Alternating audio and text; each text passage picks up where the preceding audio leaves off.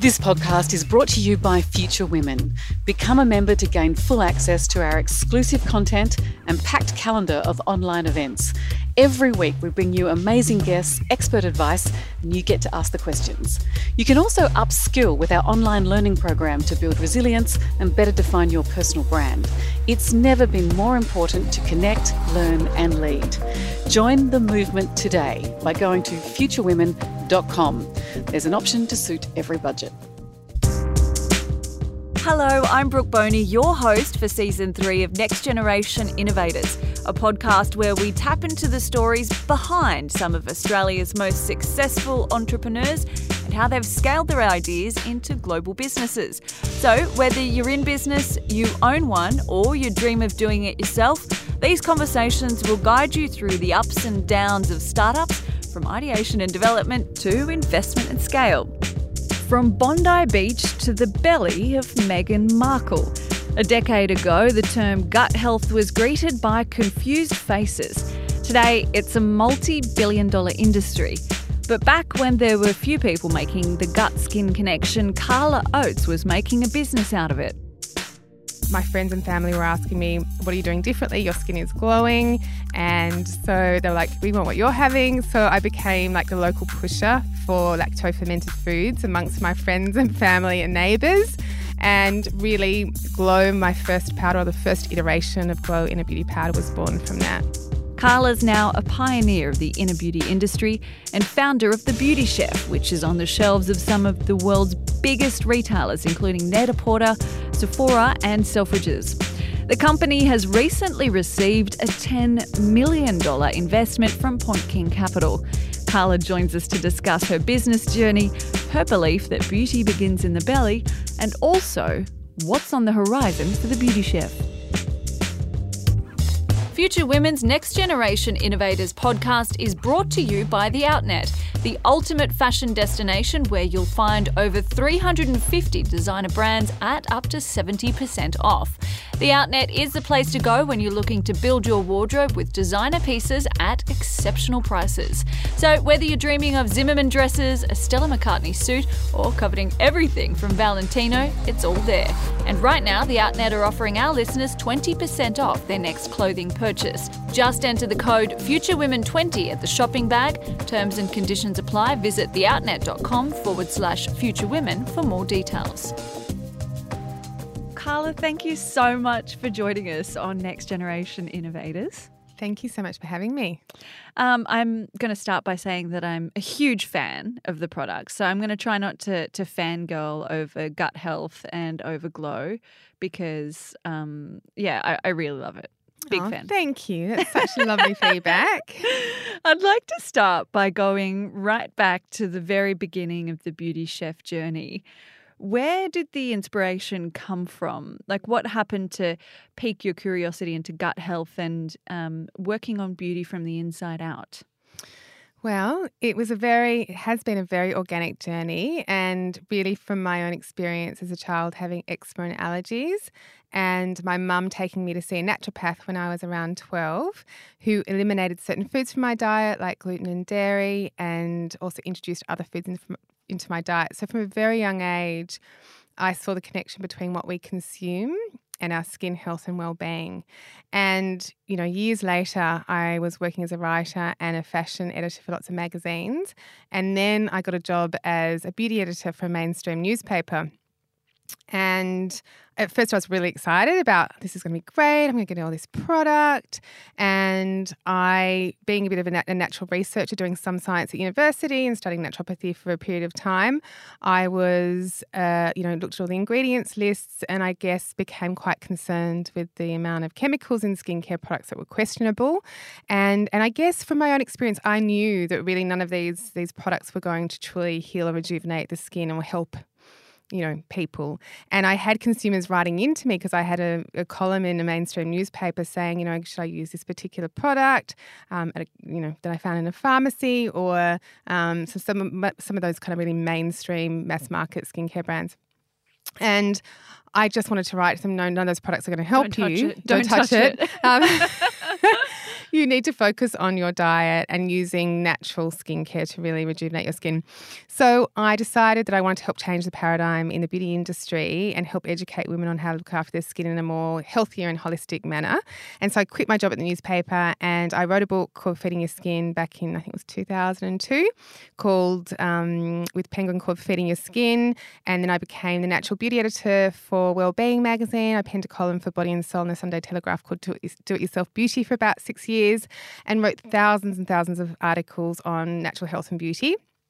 And then my daughter, around, she's 22 now, but when she was about 10, so about 12 years ago, she also suffered from eczema and allergies.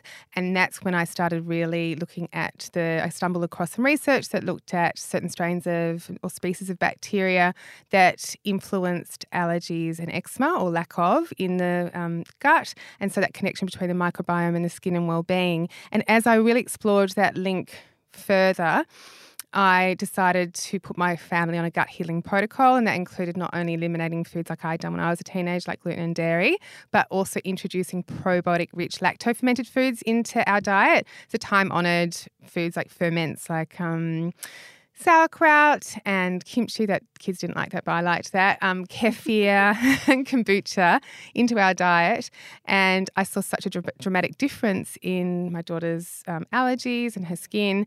And my friends and family were asking me, "What are you doing differently? Your skin is glowing." And so they were like, "We want what you're having." So I became like the local pusher for lacto fermented foods amongst my friends and family and neighbours, and really glow my first powder or the first iteration of Glow Inner Beauty Powder was born from that. It's quite incredible that you were able to sort of read the mood on mm. gut health and um, thinking about health in a way um, that people really didn't cotton on to for, I guess, probably another 10 to 15 years. How did you um, uh, what was it about that time that sort yeah. of made you go in that direction? Because you are known for saying beauty begins in the belly. Yes. and I, I truly believe that.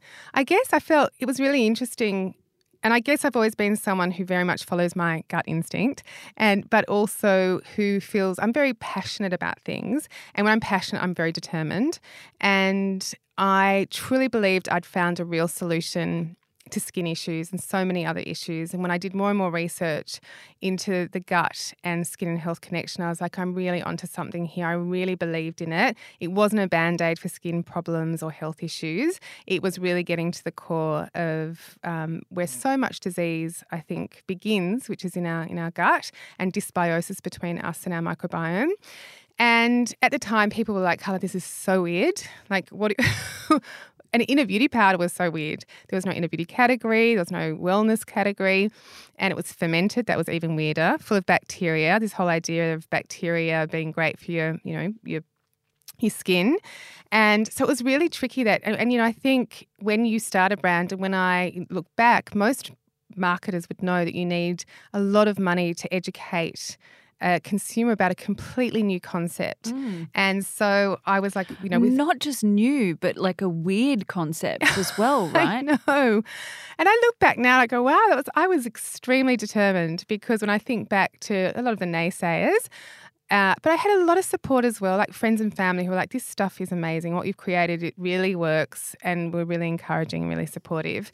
And so even the media work, so I had writers from different publications, including Vogue, um, who wrote, I remember Jodie Scott, who is such a, an amazing woman and always been very supportive of me in my career. And she loved the powder and she did a write up in Vogue. And I remember um, a buyer at Farmers department store in New Zealand, she rang me and she said, I just want to say, I saw your powder on, in Vogue magazine and I bought it. And she said, I all my friends have asked me, what am I doing differently? My skin is so radiant and glowing. And she said, but I'm so frustrated because I can't put it on the shelves of the department store because it's before its time. We there is no category, and so I was kind of going, you know, what am I going to do with this product? I've got no money. Word of mouth was quite doing quite well. I was still writing as uh, working as a journalist, and so I thought I just need to. I really feel passionate about educating people about this. This is really going to help them, and then word of mouth. The you know the product kept. People were you know neighbours were telling their you know aunties who were telling their cousins, their you know employees who were telling you know their um, family, and so it sort of picked up a bit of momentum and a bit of a cult following. And then a agent at TV Shopping caught wind of it, and he called me and he said, "I hear you have this really amazing, magical, you know, purple powder." he said, "Would you be interested in on selling it in selling it on um, TV and on home shopping?" And I was just like, oh no, does that mean I have to be one of those people that say, you know, you can buy my powder and and that's not all. You get but a wait, there's more. There's more. You get a set of steak knives in there as well. So I was like, oh, do I, you know? And he's like, no, no, no. You don't have to do that. He said, you just get on there and educate about your product. And I thought, wow, this is, it's such an educational product.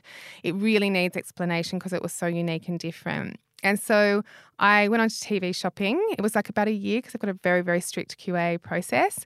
And I went on to TV. I was so nervous. And I it did really well. It resonated with the customers. They got incredible results. Again, they told their family and friends about it. And I love that, you know, now it's what, nearly 10 years later or maybe nine years later. And I'm still doing TV shopping and it's the number one health product on TV shopping, which is amazing. That's incredible. Yeah. I love that so much. Yeah, it's great. I I want to know how you transformed um, sort of, you know, making a product and Yeah. building something and then sharing it with friends Mm. into a business. Like, at what point did you go, I'm onto something here? I'm going to stop doing what I'm doing Yes. and I'm going to I'm going to focus on this. Yeah. So I guess right at the beginning, I knew I was onto something, but then I was not making money out of it. So I was still writing and still sort of really trying to work on it on the side. And I still remember being in my bedroom and I used to have a computer that a desk that came out of my cupboard and I'd be working and writing away for different magazines and then going to my little website and fulfilling orders and lots of, you know, boxes in the house as well. And then uh, when I started on TVSN, I needed some, I had no, like a couple of thousand dollars and I needed to fulfill a production. And so I, my sister and my best friend, who are still investors today, they um, gave me some money um, to fulfill my first orders for TVSN. And that was it. From there, it just kind of ticked along and built momentum. And then I developed five or six products from my house with a, you know, team of, of helpers. Um, and then it got to the stage where I started getting a lot of interest from retail. And then I moved to an office and started and hired my first sort of uh, part time staff.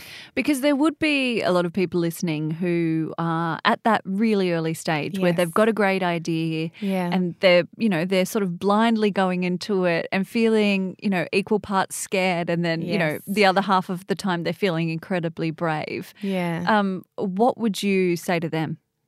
I would say just, you know, really it's about pushing through and that success is really 1% inspiration and 99% perspiration.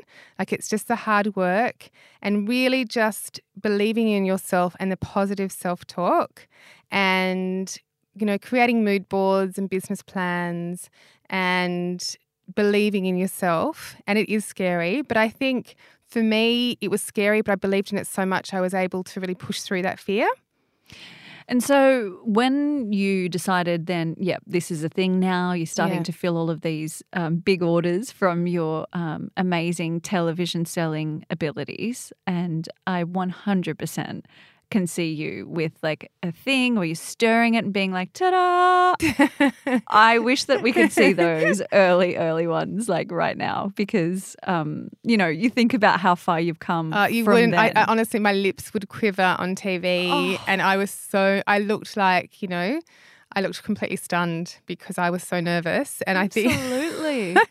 which is amazing because I didn't love being in front of a camera, Mm. and you know, it was something that was. I was like, do I really have to do this? And it's like, no, I need to. And, and I think when you're really passionate about talking about something you really believe in. It's easier to for the nerves to go. Mm. And I was like, I'm here. It's not about me. I'm here to educate. Just focus on your passion and what you're trying to say. And that made it easier. And so, how did you know how to structure the company, how mm. much um, money to borrow, how much yeah. things would cost, or where to even, you know, mm. find a manufacturer who could make it for you once it got beyond, you know, just the normal household kitchen um, orders? Yeah, and it's so funny when I think back to that time and the complexities and what I didn't know was ahead of me because I was just so because I had no experience, I was quite blind by it and going, okay, I'll just do that, that, not really realizing how complex it was going to be, going to be, but amazing. I look back on the journey, I go, wow, that is, you know. So the pushing of trying to find the right manufacturer, and of course, because I have it's fermented food. So there's only a few people in Australia who can do the process that I that I needed, and to having to convince them when my orders were only 500 units, and they're like, "That's our minimum orders of 5,000," and so I'd have to go, "Come on, you've got to believe in me. This is going to work." And having the TV shopping network support me was great because then the orders quickly became, you know, greater, and so having to kind of navigate the manufacturing process, and really, when I look back, I mean you know, from a commercial perspective, I didn't have a business plan or really think about it because my product is really expensive to make. And had I been very, you know, I I grew the brand out of passion and wanting to help people. And I created probably the most expensive product on the planet. I look back. and all like local organic ingredients. They go through a fermentation period for six to eight weeks. And when I'd have, you know, diff- talk to different people and different accountants, they'd come on board and help me with a bit of my business plan and looking at my P and L, and and they're going, Carly, your product is so expensive to make, and you know, couldn't you have done something, you know, cheaper and but when I look back and I look now, and I'm like, you know, it's meant that we haven't been able to afford distributors. So we've had to sell direct. But that is also the beauty and the success of the company is mm. that we mm. have really amazing products. They work, they help people, they're highly efficacious. So while, you know, it was difficult in that sense that I couldn't get distributors and I had to work even harder and to, to sell directly to our retail partners. And I, I look back and I go, well, I, I couldn't have done it any differently because I wanted to create an amazing product and that's what I did. I want to talk about the products, and I know that some of them are TGA listed medicines. Yes. Which would bring with it a whole other level of compliance and oversight. Can you walk us through how you went through that process? Yeah, so it's really interesting. The regs world is an interesting world. And I guess when you pioneer something completely new, we're kind of we're really pioneering very grey territory in terms of we really straddle food and medicine, and so we kind of work both with FSANZ, which is like the um, the food standard in Australia, Australia and New Zealand, as well as the TGA.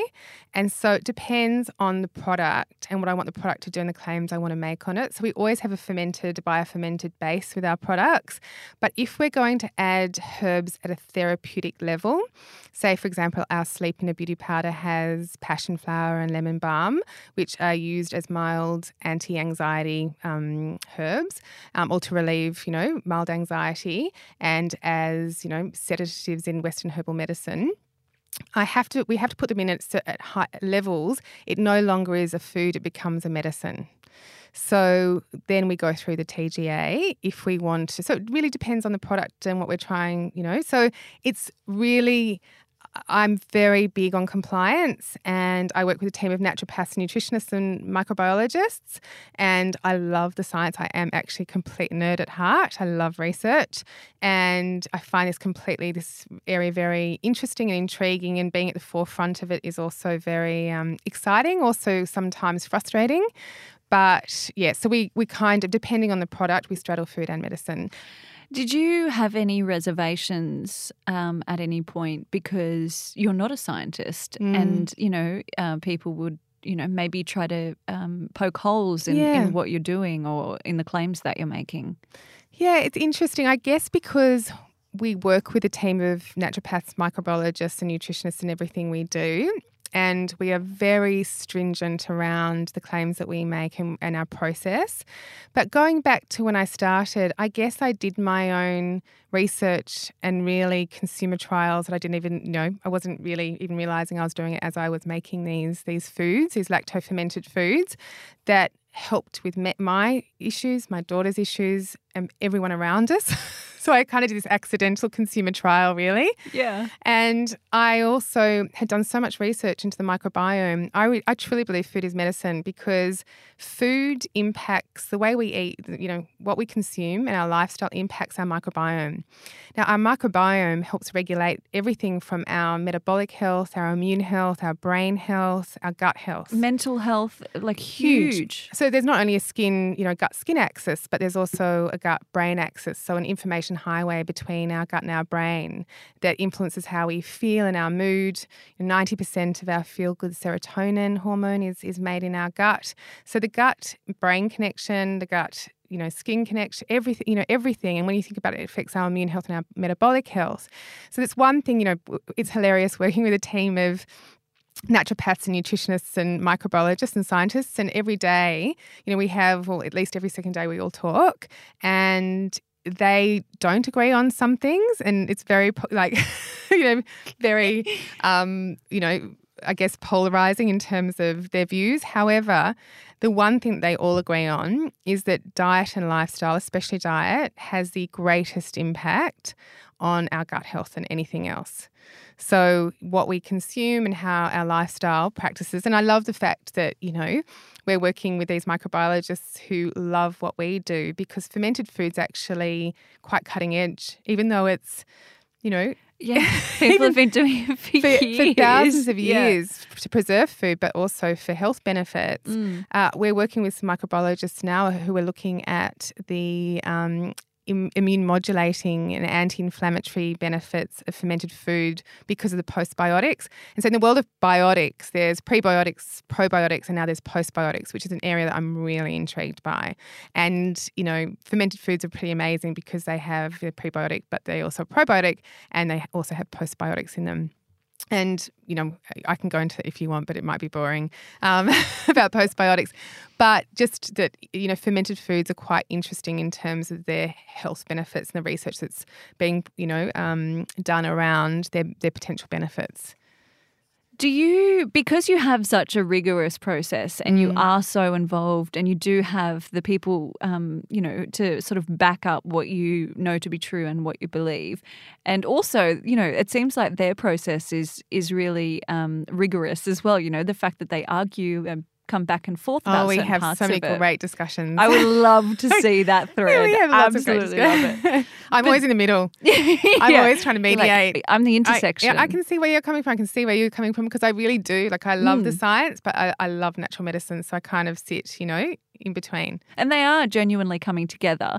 Yeah. But do you think and do you get annoyed mm. when you see um, other wellness companies yes. um, and the process that they go through and, and you sort of you know you know what you've been through and they're not as uh, you know let's say their standards aren't as high as yours or yes. they're making claims that you know that uh, aren't true. Does, is that hard to to you know see the wellness industry yes. um, get a bad rap because of those sorts of operators? Yeah it's really interesting. I mean I, I love the fact that you know wellness has become beauty and beauty is wellness and that there is a far more healthier I guess, perspective on, on beauty. So it's really about not only looking better, but feeling better as well, and people understanding that the skin is such a great reflection of what's going on inside your body. So I think that paradigm shift in the industry is amazing. But of course, there are always going to be companies that will jump on the bandwagon and, and cash in on a movement. And yes, that is really frustrating if they're not doing. I mean, I'm I'm someone who doesn't look too much sideways at what my competition is doing because I just I'm I love what I do, and I'm always trying to invent and develop and evolve. And you know, we see, there's so many um, brands, and sometimes I look at ingredients lists, and I'm like, oh, okay, that's interesting, and I know they're making certain claims that they shouldn't be making, and I guess for the layperson, that's actually really hard to navigate. So that is frustrating that there will be brands out there that are not doing the right thing or don't have or, or maybe accidentally not doing the right thing. They don't have the support of experts around them to actually be able to give them like to say you can't actually say that and actually that's not that's not right. I mean i'm particularly strict about those things and and very rigorous. So I think that is not great if there are people out there that are, not doing the right thing and not being rigorous about their process and their ingredients and and you know some people don't think it's fine to put powder in a you know jar that's not organic. I also am very through my experience, been privy to some, you know, where some of these ingredients come from that people are getting. And because I only like to get, where possible, certified organic ingredients and also where possible local, I think Glow is now around 75 to 80% locally grown produce and certified organic. So that's really exciting. Um, you know, I know that some of those powders are in some of those products are probably not particularly active, and I question how they've been grown and harvested and treated and all those sorts of things. So I think for the layperson, it's really important to ask questions. You know, where is that ingredient from? Where do you manufacture? Is it certified organic? What are your philosophies around sustainability? And you know, and do you have, um, you know, can you back up the claims that you make about your products? So I think it's just important to ask the companies questions. What um, I, I feel like the Beauty Chef is recognizable for its brand look and feel. How did you nail down what you wanted your brand to look like? And then on top of that, manage to keep it consistent as you got bigger? It's a very good question. I, you know, I, I do. I work as the CEO and the creative director. I really am very fastidious about um, visuals and consistency with brand. So I think it's really important that your visuals reflect the identity of your brand and the philosophy of your brand. And I, I mean, I love science. My two passions are science and art and design. And so it's a perfect, perfect job. And as CEO and the product developer and creative director, being able to kind of combine all of those passions together with an amazing team as well that really support me and are also talented and help me with the evolution of the brand.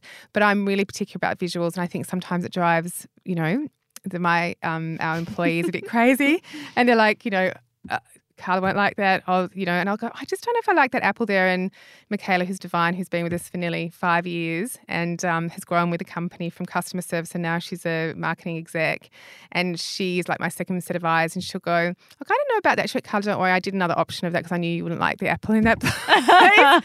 uh, I think that design is like the silent ambassador of your brand. It's mm. really important. And I want our visuals to be aspirational, educational, and but also accessible and beautiful and so that they can bring beauty and you know give pe- people pleasure every day when they look at our our Instagram and our content. Do you think that Instagram has played a big part in your success because your socials are so beautiful? Oh, thank you. That's so lovely. That's really nice feedback. I think Instagram is just such a wonderful platform to engage with your community and to educate and we love good content and being able to connect with our customers and tell them about gut health and and you know tips and advice on how they can integrate you know nutrition and lifestyle practices that are going to support their gut health their microbiome and their overall their skin and their well-being. So yes uh, social media you know Instagram is a fantastic platform to engage with your your customer and your your you know community Let's talk about the growth of the business because yeah. you guys recently um, you received a ten million dollar investment from Point King Capital. Yeah, which is super exciting.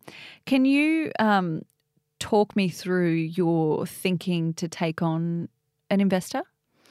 Yeah, it's a really good question. It's an interesting sort of process and evolution and something that I sort of really resisted for a long period of time. I guess you speak to a lot of other entrepreneurs and people who have entered into partnerships and you hear a lot of stories that around oh you'll lose control and you know control because I'm a little bit of a control freak. I try not to be, but you know when you have I have such a strong vision and so I'm always going to try and kind of I guess main, be true to that vision in everything that we do. And so to have to compromise that um, is would for me at the you know for years I was thinking oh no I just want to keep on you know working with our, the team and and and not having kind of that other person who might you know really challenge me on things. And especially around that you know when we're talking about before quality of ingredients. So you know you hear stories about of course yeah when people coming in saying, "Can you cut costs on this?" That's exactly right. Yeah. So those sorts of things really concerned me, and so we have had lots of interest in the brand over the say the last three years. A lot. Um, we've had a few really great offers, and I really resisted. And I knew we were doing really well in terms of uh, maintaining, you know, a really strong brand and trajectory in terms of our growth, but you know, like steady organic growth. And last year, you know, we got approached by quite a few other people, and I thought, really, if we want to try and you know expand more internationally, and if I want to do more in content and things that I think would really help to support and underpin the brand, we probably would be good to get some uh, an injection of capital into the business. But I was also really conscious of finding the right partner, and over the last three years, there's been some offers, but no one that I found I thought was right for the business. So finding that right partner strategically, not only who could help with the financial side, but also strategic, but also values aligned. So that was really important to me. Mm. So Sam Mackay and Harvey Carter, they're old friends. And Sam was the CEO of Jurlique, and Harvey was the head of um, acquisitions and mergers at Westpac. And they're old friends from high school. And last year they decided that they were going to set up a PE fund. And Sam and Laurence Crisol, who was a deputy uh, CEO of Jurlique, it was just one of those things where all the stars aligned. All these mm. people were telling me, "You got to meet this guy called Sam." And then I remember Jo Horgan from Mecca rang me to congratulate me on speaking at WWD in New York. And she said, Oh, I really want to introduce, introduce you to this friend of mine, Sam Mackay. And so it was all like, well, Who's this guy, Sam Mackay, everyone keeps telling me about? And so he rang me and he said, Can we um, catch up? And so we did, and Laurence came as well. And then I met Harvey, and the synergy there was just brilliant. And they also were very passionate about the brand and helping people, and philanthropy was a really big thing to them, which is something that's close to my heart. And also very yeah very values aligned so it was the first investor that i went this is really so we went through a four and a half month due diligence process and you know there was um it was actually you know very smooth compared to what I hear that some processes can be an absolute nightmare. Mm. And uh, yeah, so it's been amazing. And they so they came on board in September last year, and Laurence Crisol joined the company as our COO. And so, yeah, it's really so, yeah, it's been amazing. So, the $10 million, you're going to use it to grow in Asia. What are your plans and how do you know what to do next? Such a good question. And I think with a brand like the Beauty Chef, there are so many, we have so many opportunities, which is just amazing, and so many different regions that would love the Beauty Chef. So from Asia to Europe to the Middle East to Canada. And so, and then there's lots of things that I would love to do with the brand in terms of building on our content because content's very close to my heart and education, and of course, more products. So it's sort of that thing of, well, okay, what are we going to do? So we're really working on our strategy at the moment. And I think something that's really important, it's something that I've learned in business is not to spread yourself too thinly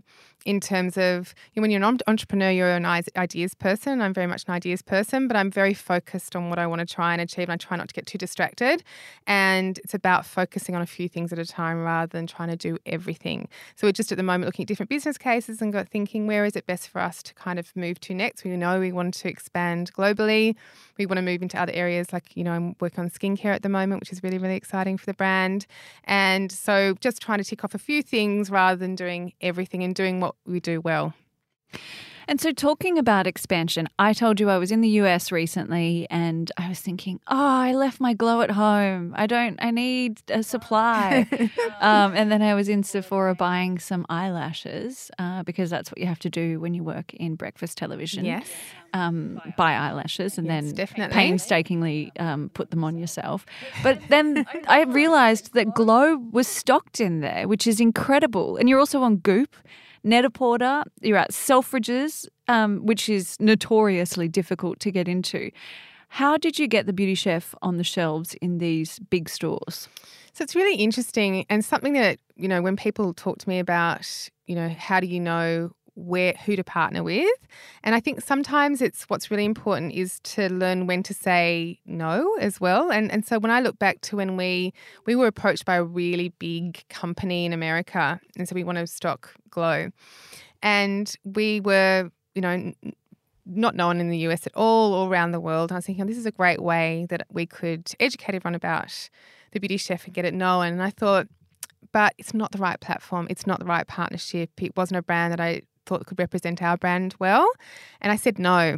And everyone around me went, Carly, you're mad. Like, that is an incredible platform to get your brand out there. I know it's not probably completely brand aligned, but it's still, you know, it will get you the the recognition. And I just went, it's just not right. Mm. And that was the best decision because I know now that you know Net-a-Porter, Goop, Selfridges wouldn't have taken our brand had they we partnered with this other company. Mm. And but in terms of those um, businesses, we were very lucky. They came, uh, they came to us. So Selfridges was one of the first companies or department stores that came to us, and you know that was kind of like a really hard business decision because I'm like, we're not set up in the UK. We've got to do all this work and spend all this money, but how can you say no to to Selfridges? And so we were because I think we were pioneer. We pioneered the inner beauty category when businesses started to you know these categories emerged, and they felt that it was important for them to be part of them them, the Beauty Chef was one of the first businesses that they approached. Yeah.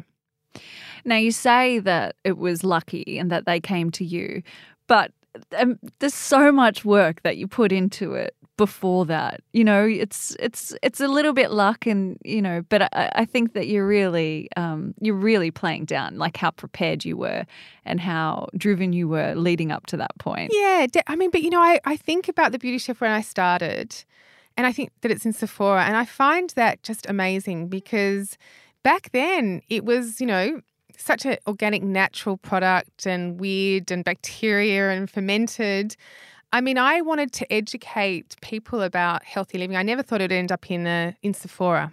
Mm. So it's so interesting and for me so exciting to see how the industry has shifted. Like it's super exciting.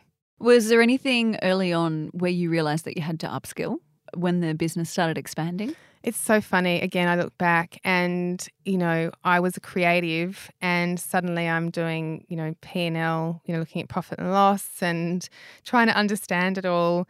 And I guess I upskilled on the job. And I think that's the best way to learn often is on the job. And asking lots of questions. So, you know, picking the brains of friends who are in business and finance and accountants and hiring the right people. And I've made some mistakes in that area, like, you know, gone for bigger accounting firms that don't really understand the brand and can't offer the kind of uh, the service that's sort of more, I guess, personalized and careful service because they're so working with big brands and you know, so therefore, and haven't been very careful. And so, in that respect, I always say to people, it's so important that you get the right accountant and someone who does really care about the brand and someone who's smaller and also that works with you on, yeah, really intimately understanding the brand and all the other like tax concessions, things like, you know, R&D grants, export grants, all of the things that young brands can get support from the government, um, as well as, but, you know, you still have to check the check unfortunately. You know, I have learnt that. Um, that no one's going to care about your business as much as you know, especially the finances. It's so important to always kind of understand what's going on and being able to, you know, weekly sort of look at everything cash flow, making sure that everything's running smoothly. And most importantly, that, you know, you've got sort of more coming in than, than going out. and I guess that really is the common sense. That part of finance I do understand. but that's common sense, right? And that's where I guess where I was really always conscious about cash flow and I've always run quite a tight ship.